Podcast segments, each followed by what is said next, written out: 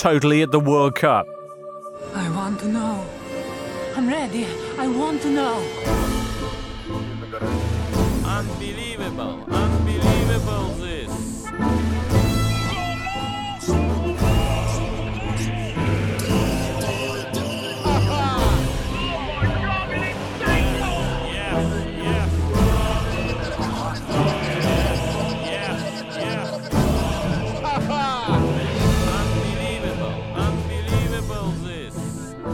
Day 12. Call it a vasectomy. It's the night the World Cup lost something special. We ask, has VAR gone too VAR? And we look back on the performances. Portugal drawing with Iran unconvincingly. And speaking of Iran unconvincingly, Russia beaten by Superfly Uruguay. But what happened to Spain? And what does it all mean for the quarterfinals?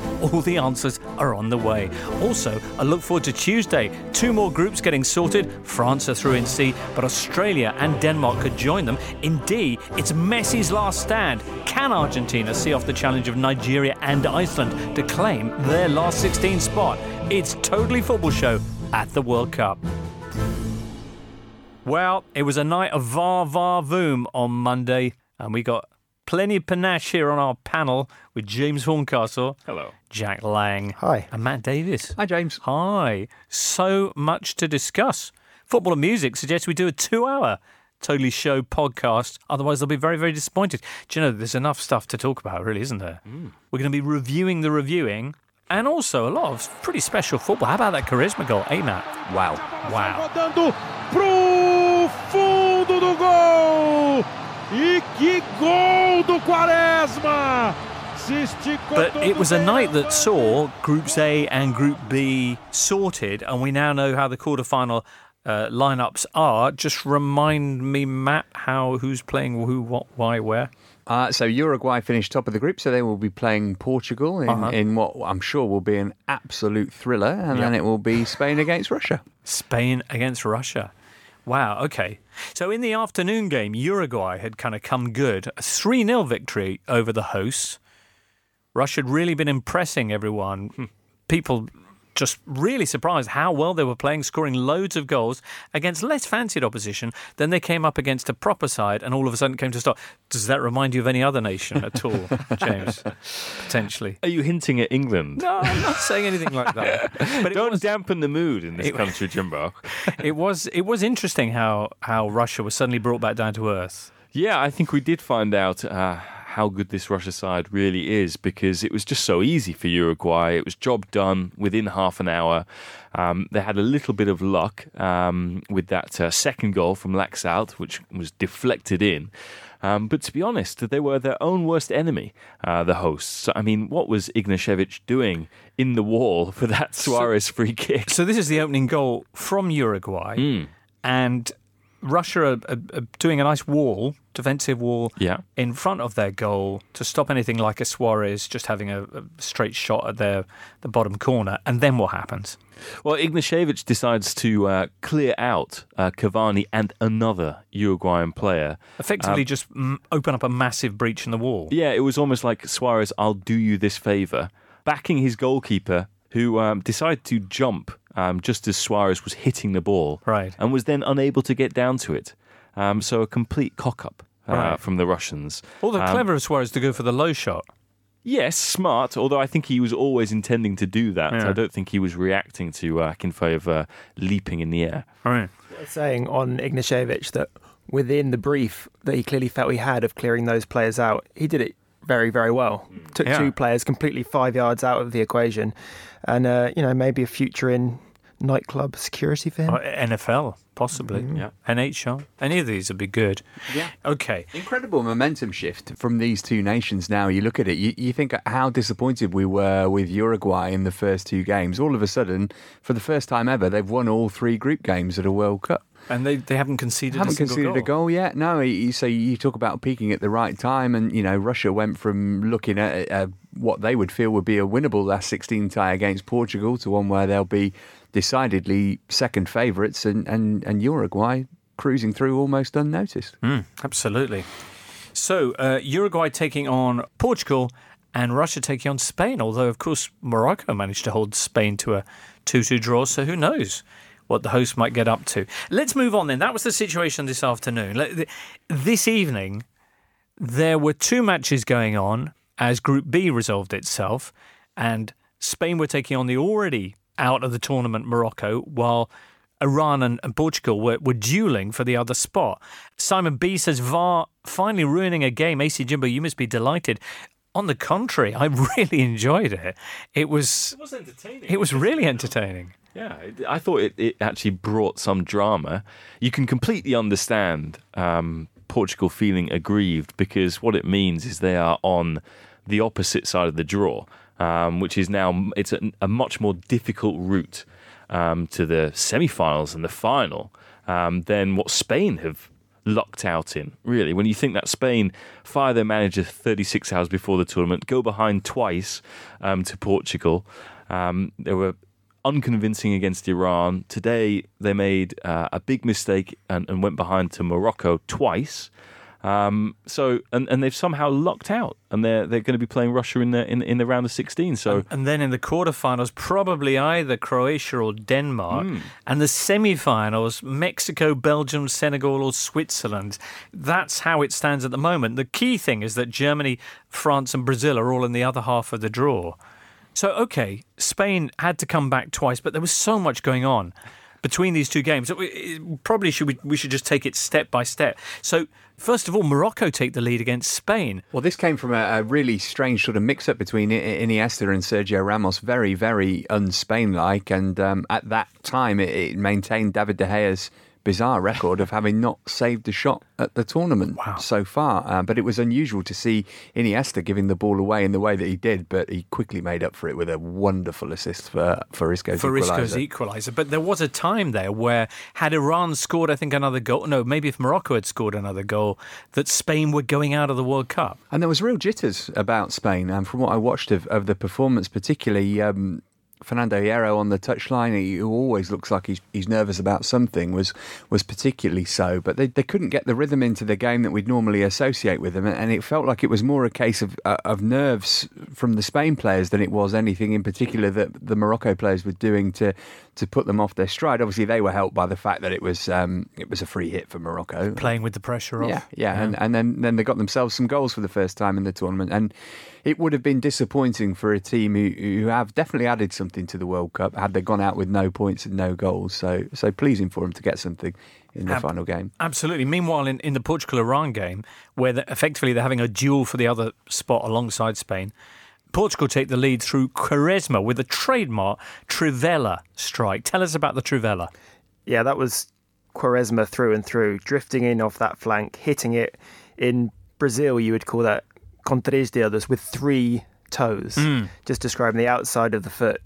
It's a technique that you can perhaps imagine yourself doing were the ball coming towards you and had a bit of pace on it already. You can, you know, cut across it perhaps. But the way he does it with the ball already in his stride, basically following the line that he plans to strike in, is an outrageous skill. We've seen it before. He's done it in the Champions League, you know, with. You can go online and see him doing it for Porto, for Besiktas. It's something he's always done. Because when he was a young man, he kind of announced, "This is I am Quaresma. This is my goal," and he, which kind of set himself up for a career that will always be judged on whether he managed to do the the Trivela or not. Well, look, I mean, he's come up big for his country. If you go back two years ago to the European Championships, he scored uh, the decisive goal against Croatia. He scored the, the, I think, the last penalty was it against Poland as well. And this was his his first ever World Cup goal. And as you were alluding to there, Jimbo, he's been on the scene for ages. You know, he's bounced around several top clubs. You know, he's been at Barcelona, he's been at Inter, he's been at Chelsea, and uh, God, I'd forgotten he was at Chelsea. yeah, on that on loan from Inter, he was um, famously Jose Mourinho's first signing there, and they spent a fortune on him, and he flopped terribly. Um, and yeah, I mean, I think his best football's probably been played at what Porto and Besiktas more recently. Um, but yeah, I mean, it's. I think it's always great for a player to be defined by a, a, an original skill, hmm. which which he is. That is his legacy on the game.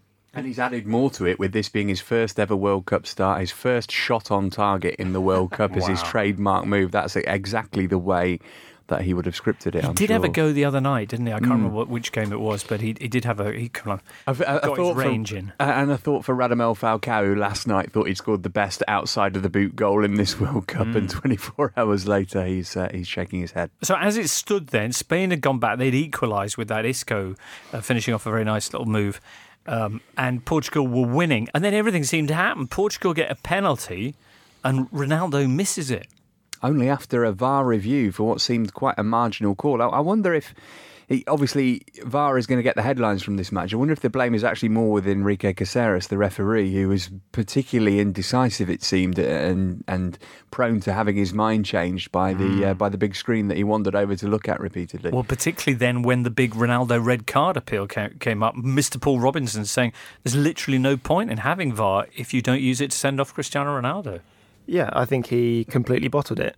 Ronaldo might argue that he was trying to find, you know, lever the man out of the way, but the ball was 20 or 30 yards away. He swings an elbow at a man's Clobbed him. face. Yeah, and Yeah. I think the referee just, I don't know whether kind of personality or celebrity came into it, but he just didn't fancy it. Ronaldo was incredulous, you know, protesting his innocence, but at that point of the game, uh, things were just getting really frazzled. You had Carlos Queiroz kind of going in and out of his penalty area. Portuguese players complaining to the referee that Carlos Queiroz was in and out of his penalty area. You know, less team melee, more team melee. Very nice.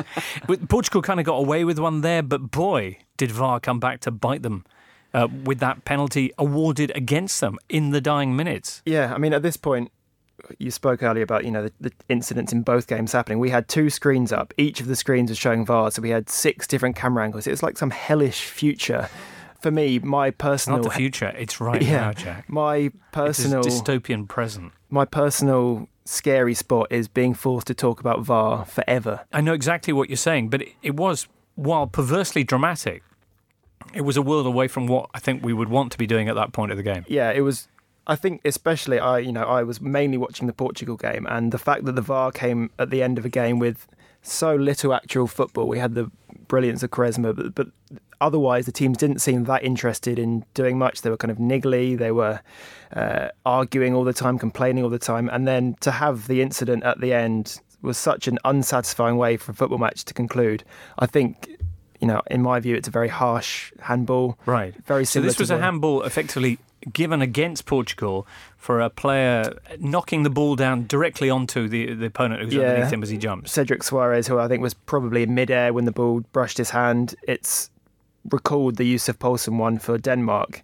Uh, I don't think Cedric got booked for this, whereas Poulsen did, which was doubly strange. But Poulsen will actually miss the, the final group game tomorrow because of that. exactly, I think I don't know something intuitively. I think you want to you want to say that when a penalty is given, there is blame attributable, and I just don't think Cedric did anything here that he could have avoided. He was in midair. He'd use his arms to jump, and yeah, I think it was very tough on Portugal. Right. Well, very well taken penalty, though, for Iran, and they very nearly won it at the death, James. Yeah, they went route one. They almost played like a big Hail Mary up to the front men, and uh, it was Taremi who had a, a huge chance to win it and just doesn't quite make it inside the near post. Go- Hits the side netting as well, and that was the chance gone. Um, but uh, I found that game very entertaining. I know, I know that there wasn't a lot of football in it aside from the Trivela, um, but there was a lot of fisticuffs and just yeah. There was always you always felt there was a sense of jeopardy that um, a player might get sent off, or there was these, all these running battles going on between different players.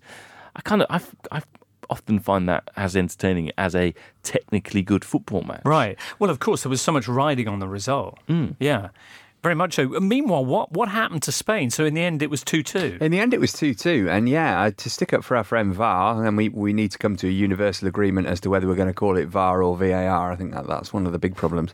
Um, Iago Aspas equaliser was originally ruled offside by the referee uh, until a VAR review, which showed that he was onside, and it was a lovely flick from him um, to equalise in stoppage time for Spain. But really, the least they should have got out of a game that they had 75% possession in and, and 18 shots at goal to Morocco's six. So um, Diego Costa obviously didn't score in the game, so Fernando Hierro will be be worried about the profligacy of his side in this match in particular, and in particular when when they look flaky in defence and uh, with what we believe to be the world's best goalkeeper, who's not exactly showing that at this tournament so far. Yeah. All right. Varum brawl. Very good. Bar and brawl. So, uh, okay, just to reiterate, because I'm really struggling with this, Portugal are going to be taking on Uruguay, and Russia plays Spain. Now, most people there f- will think that Spain will probably have the better of the Russians. Would you say? Oh, absolutely. Yes. Yeah, that uh, that result for Russia today is a, a real pinprick to their bubble. I think you know they, they they were going so well in the tournament, but now we look back on When it you say and say, pinprick, are you? Are you sugge- would, no, we'll move on. Okay, sorry. Just a note on that Russia Yeah. game. We saw Cheryshev score an own goal. Um, he'd scored, what, three up until now. Um, this one in the wrong end. But we've now had a record number of own goals in the World Cup. We've had six, which is as many as there were in the entirety of 1998. All right, we've had more set piece goals as well. Exactly. Yeah. Suarez, Uh-huh. his early goal made him the seventh player to score twice or more in three separate World Cups. Hmm. There are six others. Before the end of the show, you can have a guess. Okay, just say the question again, Jack. So, seven players, seven including players. Suarez, Yeah. have scored two or more goals Right. at three or more World Cups. Okay, Cristiano Ronaldo. Nope. Is he not? No, he scored three, didn't he? Only three going Yeah. into that Ah, first yeah, game okay. against uh, All right, so there's six other players. Robbie Baggio. Correct? Gerd Muller. Nope. Closer. Closer. So we've got two. We've got another four to find. Huh. Oh, Jack's just covered up his notes. Damn. All right. Well, you know what? We'll have a pause and then we'll come back and discuss uh, Uruguay, Russia a bit more before we move on. You're listening to the Totally Football Show in association with Paddy Power.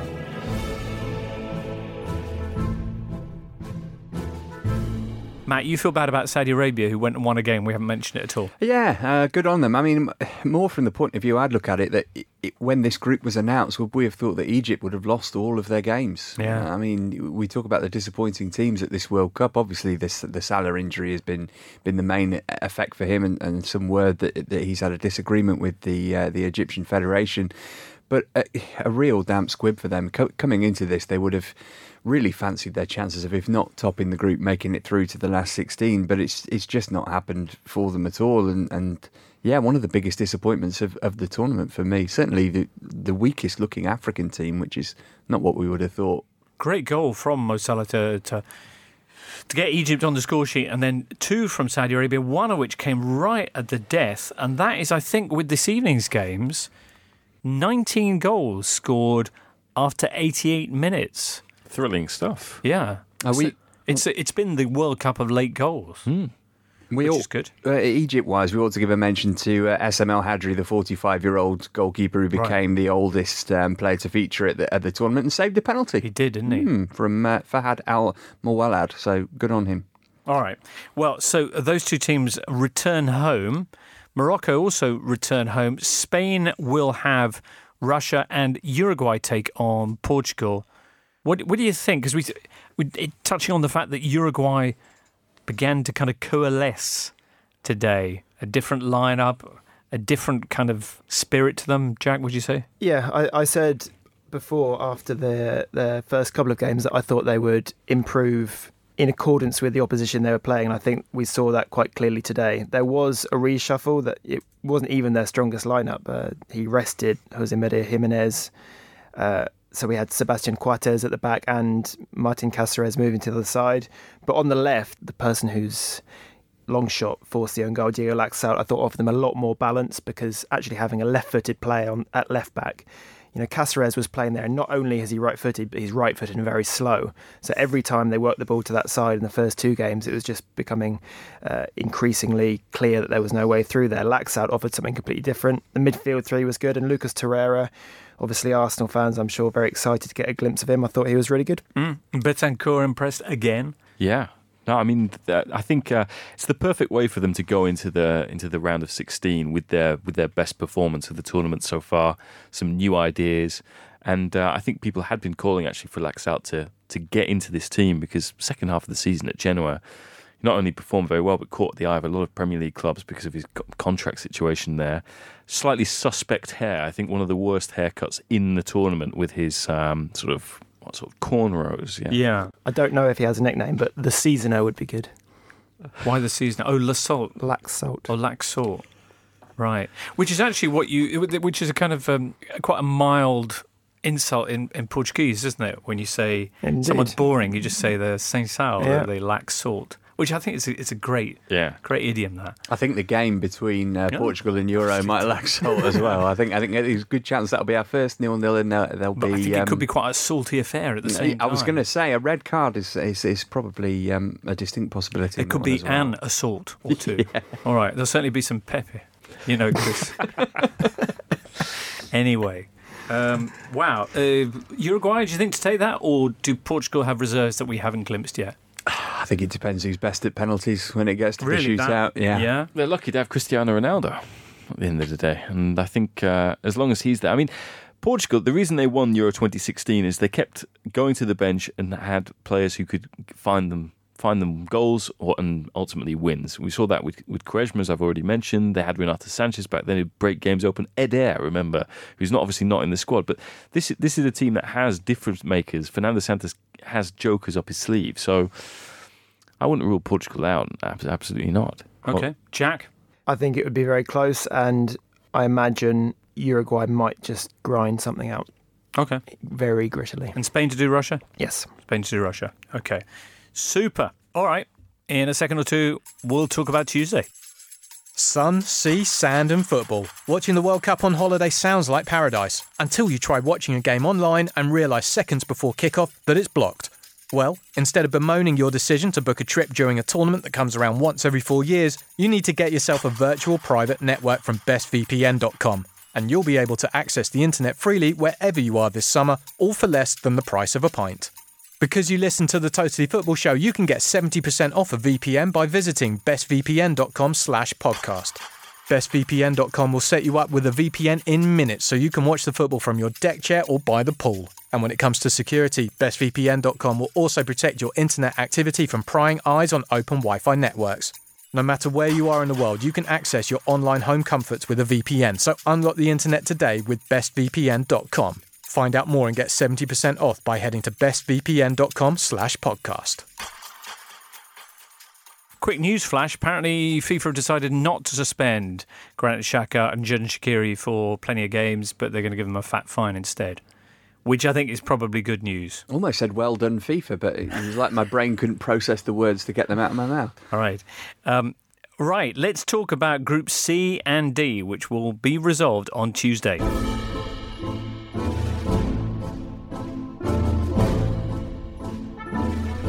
Tuesday afternoon, Australia take on the already out of the World Cup Peru at the Fisht Stadium down in Sochi, while at the Luzhniki Stadium in Moscow, Denmark take on France, top two teams in that group. In the evening, Group D, Croatia already through.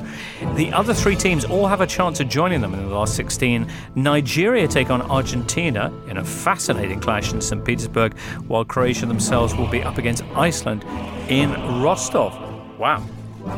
I mean, the game that I think we've been counting down to for quite a while now is that game between Nigeria and Argentina. Argentina, who were thrown a lifeline by Nigeria and their victory over Iceland, which kept Argentina's hopes alive. They must now beat Nigeria and hope that Iceland don't beat Croatia. So it's not looking that easy, particularly given all the build up that there's been. Talk of a mutiny, talk of two players, Pavon and Mascherano, coming to blows. Mascherano sporting a black eye afterwards. All sorts of controversy. Jack, take us inside that Argentina dressing room. What can you tell us? Well, yeah, Pavon and Mascherano were the two that allegedly had to be pulled apart. We've had, They went at pineapples. Is that right? well, apparently that's the phrase in Spanish. Okay. I'm not familiar with it, but I like it. Uh-huh. Uh, I guess that might represent, you know, a chasm between the generations, you might argue, with Mascherano kind of representing the old guard. And perhaps, you know, you, you could understand if people like Pavon were feeling that they could have got a bit more opportunities this World Cup. It, it's looking like for the final game, Jorge Sampaoli is going to stick with some of the So- older players. Is he still in charge? Well, I think so, just about. Mascherano, who obviously would say this, but in his press conference said that, look, all the top coaches have a relationship with their players uh, that involves some kind of approval. So no manager is going to tell the players to do something they don't want. So there's kind of a, a checks and balances system he was almost hinting at. Whether that's gone beyond the bounds of uh, normal relationship between player and managers. I'm not sure. I would suggest that uh, you know there's certainly going to have been recriminations. Apparently, there were strong words exchanged among all the players.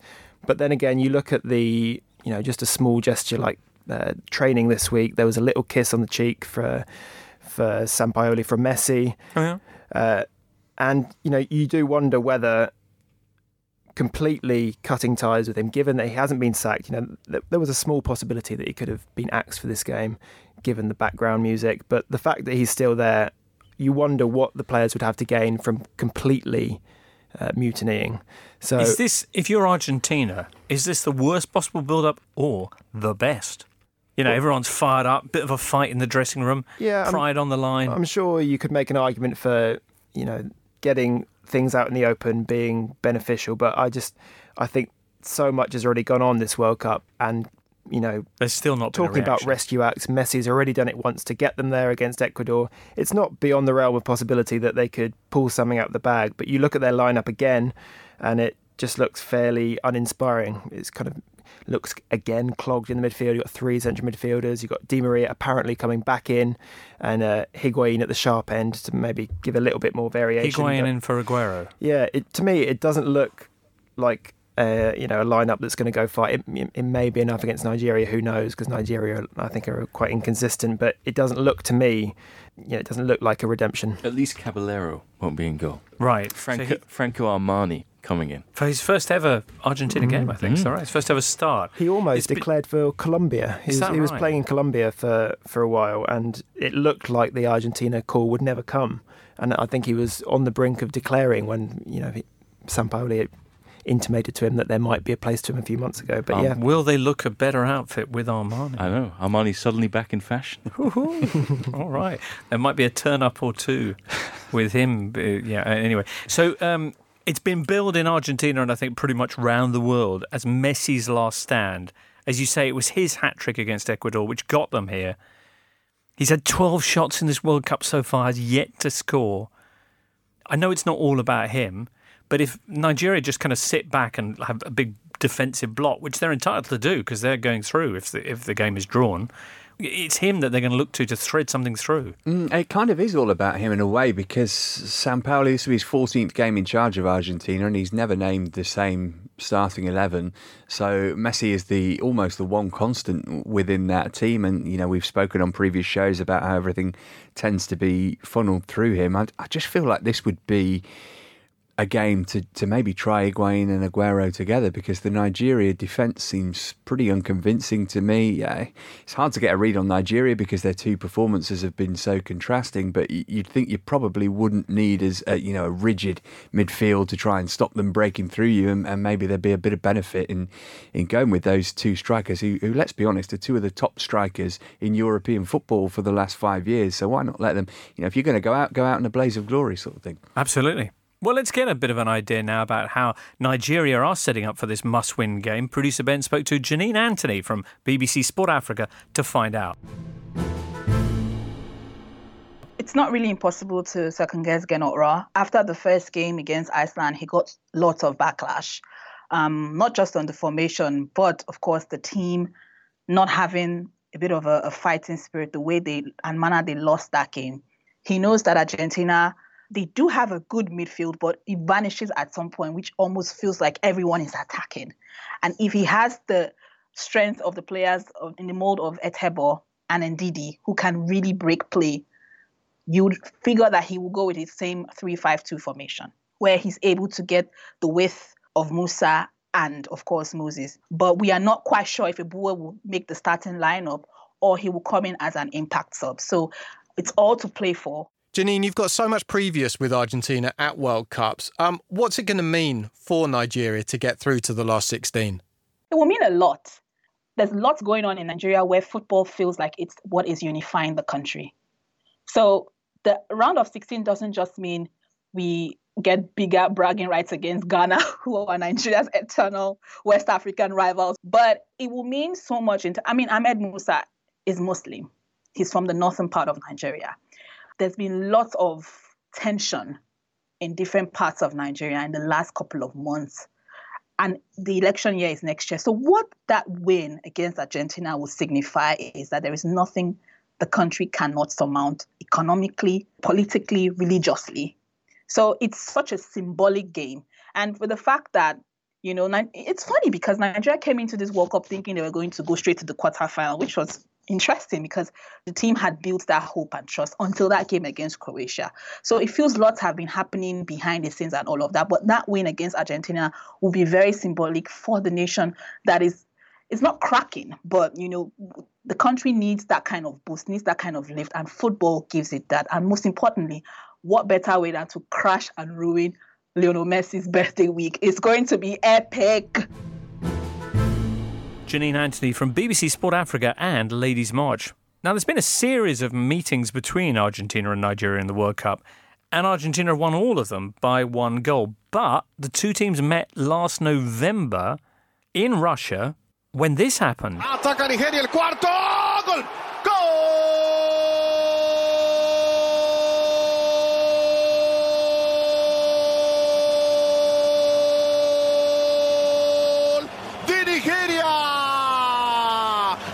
73 el doblete de Alex Iwobi. The noise there of Nigeria coming back from two goals down to win 4 2 against Argentina. Admittedly, an Argentina side that did not feature Leo Messi, but still not the kind of precedent you want if you're Argentina as you go into this clash now. It was still a, a decent side. Still had you know Di Maria, Otamendi, Mascherano, Banega, Aguero. It wasn't as some people would have you believe a complete reserve side. And yeah, Nigeria roared back into it, inspired by Alex Iwobi. Be interesting to see if he gets uh, a role here, having remained on the bench in Nigeria's last game. But I think that will be inspiring for them, hopefully. Matt, do you fancy Nigeria's chances?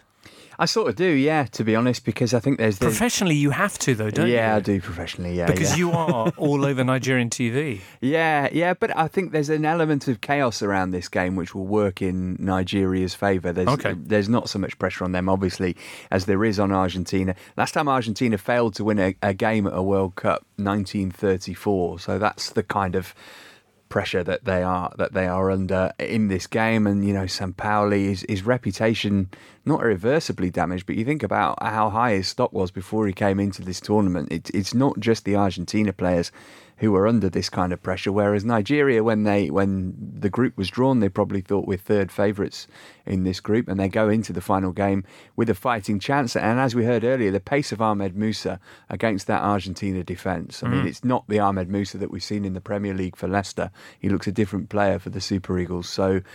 I think there's a real opportunity for Nigeria here, You're particularly if they score first. Calling this for Nigeria, yeah. Jack? I have similar feelings actually. I think that Argentina's last gasp of attempts to, to rescue something here are more likely to to come to naught than to function. So I would imagine there will be plenty of spaces as Argentina look to attack, and I can imagine Nigeria exploiting them. Crazy. Of course, even if Argentina win, they might not qualify because if Iceland get a better result in their clash with the already qualified Croatia than Argentina get with Nigeria, it'll be Iceland who go through with the Croatians. Yeah, and uh, Zlatko Dalic, mm. the, the Croatian manager, I think hinting that he might give Luka Modric um, a rest. Oh, really? Uh, in this game. But aside from that, I think he was going to play the likes of um, Jedvaj or Luka, Badelj, Pjaca, Kramaric, um, maybe coming into the fold. Um, so he's one of those managers who clearly believes um, in uh, in a bit of recuperation right. going into the round of 16. Listeners, there are 32 teams and 736 players at the World Cup, but there are a million stories beyond the pitch in Russia. The excellent Game of Our Lives podcast is back for its second season, and host David Goldblatt will bring you fiery discussion of the cultural, political, and sociological issues that make football the world's greatest sport. Along with his co host, David will be discussing things like Iceland's incredible rise and Panama's amazing journey to their first tournament, as well as taking deep dives into historical matches that still have resonance for today's game. Search for Game of Our Lives with David Goldblatt wherever you get your podcasts and subscribe now.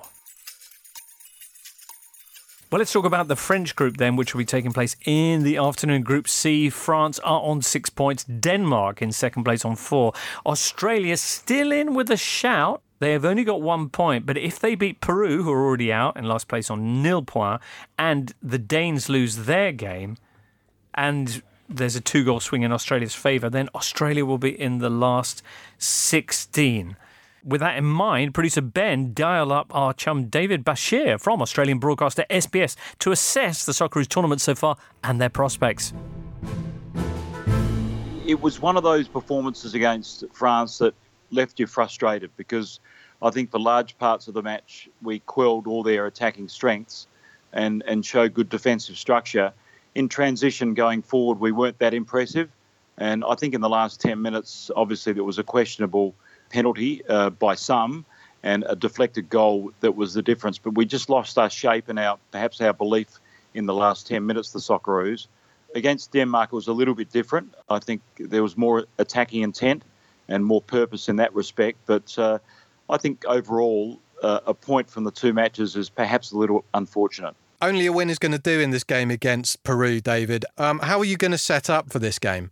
Well, it's an interesting one because Andrew Nabbout, who was an unheralded striker before the World Cup, uh, has started both matches for Bert van Marwijk, and he's injured. He's got he's popped his shoulder, dislocated shoulder. So they'll have to find another solution. Tim Cahill, I think even the most fanciful Socceroos fan wouldn't expect him to start, given the magnitude of the game and, and you know what's in his legs at the moment. But so I think they they'll start with a, a taller centre forward in Tom Juric. Uh, they may rest one of the, the midfielders like Tom Rogic. The back four will remain the same. Matt Ryan, who's had a brilliant season with you know Brighton Hove Albion and, and the Socceroos, he's been outstanding at this World Cup. He's, he's had more uh, touches than any other goalkeeper, and I think that's partly because of the style of the Socceroos play. But look, I, I think they'll set up that way. They'll have a target man and they won't boss possession against Peru, but they will just try to stay very, very tight and compact in the in the you know the first 20 minutes and just see what happens from there. Unbelievable, unbelievable this. Yes, yes, yes. Wow, Matt Ryan with more touches than anyone anyone else. They they need a bit of a change of approach here, Jack. Yes, I actually see this as being an opportunity for Peru. They've they've spoken in the press conference. Paolo Guerrero said they're going to go out there with a knife between their teeth, oh. uh, looking for revenge. They're all fully focused. There will be no resting. There will be no uh, taking this easy, even though they're already out. So I can see this being a a party on the decks of the Titanic, if you will, and right. I think they're going to go for it. They've had. If we're doing film references. Surely that's not a knife. This is a knife. Indeed. Well, they've shown a slight lack of cutting edge yeah. so far with 27 shots and no goals. Right. But I think Australia uh, can be got at. And if you look at Australia's two goals, they've been two freak handballs. I, I can see Peru winning this. Okay. First Maddie win- Ryan has paid for 27 family members uh, not sure which family, but anyway, to, to watch him at a cost of over £100,000. A lot of Australia fans are excited by the notion that Tim Cahill could come into the starting lineup. Others, perhaps of a different generation, would like to see Daniel Arzani, who did make a cameo appearance in their last game against Denmark and kind of impressed to get a proper run out here. Australia, yay, nay, can they do it? Uh, they might be able to. I'm a bit concerned for Mile Jedinak if um, Paolo Guerrero is coming out with a knife between his teeth. Uh, oh. Guerrero has, has promised to thank Jedinak by giving a, giving him a big hug before kickoff. oh, because he signed the yeah, petition to yeah. allow Guerrero to get that ban rescinded. Absolutely. For the Coca Tea. All right, well, uh, we'll finish off then by talking about the other game. Denmark taking on France at the Luzhniki Stadium. Now, Denmark just need a point to join France in the last 16. Even a defeat could be enough, depending on what Australia do in their clash with Peru. For France, I mean, they're pretty much sorted here, aren't they? What are they going to be doing? Trying to just make things click a bit better than before? I think France are going to rotate um, in this game. I think they're going to give uh, a chance to Ousmane Dembele, who didn't really impress um, against Australia in the in the opening game, and also to uh, Thomas Lemar, um, who because they played four three three it's not really the system for him. Um, I think he'll be, be playing in a 4 2 3 1, which is much more suitable to his uh, suited to his characteristics. I think there's going to be quite a few changes. The, L'Equipe were talking about as many as six, um, with even uh, um, Sidibe, um, the um, the right back, coming back into the fold. Remember Benjamin Pavard, who's been playing out of position, hasn't looked comfortable there. So I think they've really been looking to Sidibe to kind of um, get fit again after this quite problematic knee injury, which has blighted his season. Which game are you most looking forward to tomorrow, Jack? The Argentina one. Nigeria, Argentina. It's a no-brainer, James, yeah. yeah. It's box right. office. It is, isn't it? Mm. Well, we'll be crowding onto the sofa then for that, and then straight afterwards, uh, bringing you another totally football show. But before we complete today's uh, World Cup recap, let's get a quick word on the odds for Tuesday's fixtures. Producer Ben has been speaking to Paddy Power. Thanks, Jimbo. Lee Price from Paddy Power. You're back. Uh, let's talk about Tuesday's games. Denmark versus France kicks things off in Group C. I think Denmark could do this. Yeah, this is fascinating, isn't it? Denmark obviously need a result here, one way or the other, given Australia lurking behind them. They're 10 to 3 to win the fixture. Uh, it's 7 to 5 for the draw. France have been deeply unconvincing. They're 13 to 10 uh, to win the match, which is quite telling, actually. Usually they'd be odds on, but they've been so out of sorts that I just wouldn't want to bet on them, to be honest. Uh, what about Australia versus Peru? We've had some criticism for not giving uh, Australia nearly nearly as much attention as we should. Uh, can Peru go out with a bang here? Yeah, Peru's fans have been sensational from what I can understand from everyone in Russia. Uh, their players less so, sadly. Uh, Guerrero promised to be the story of the tournament, but turned out not to be. He's 13 to 8 to score any time uh, and give those fans something to celebrate. They're 7 to 5 to win this fixture, and despite your complainants, Australia haven't been that good. It's been uh, Jedinak scoring for them each match. He's 4 to 1 to get the score sheet here. They're 17 to 10 to get the win. 12 to 5 for the draw takes my fancy, though. Over in Group D, both games kicking off at seven o'clock. Uh, both very, very interesting. Iceland versus Croatia, Argentina versus Nigeria. Croatia um, have topped the group, but it's uh, everything to play for for Iceland, Argentina, and the Nigerians. Could Iceland do the unthinkable here and uh, upset Croatia? Yeah, they could. This this double header is going to be chaos. I'm going to be sat there with my calculator trying to work out who's going through at any given moment. Iceland are 15 to 8 to beat Croatia, which is very tight odds given the supposed gap between them in the group. Croatia 13 to 10 to win, 11 to 5 to draw. These four teams are all very evenly matched, and either match go either way. Uh, toss of a coin, I think. Okay, Liam, what about Argentina versus Nigeria? Nigeria came alive in that second half versus Iceland. Argentina, they look like the walking dead, but something tells me that they're going to manage to, to get through this.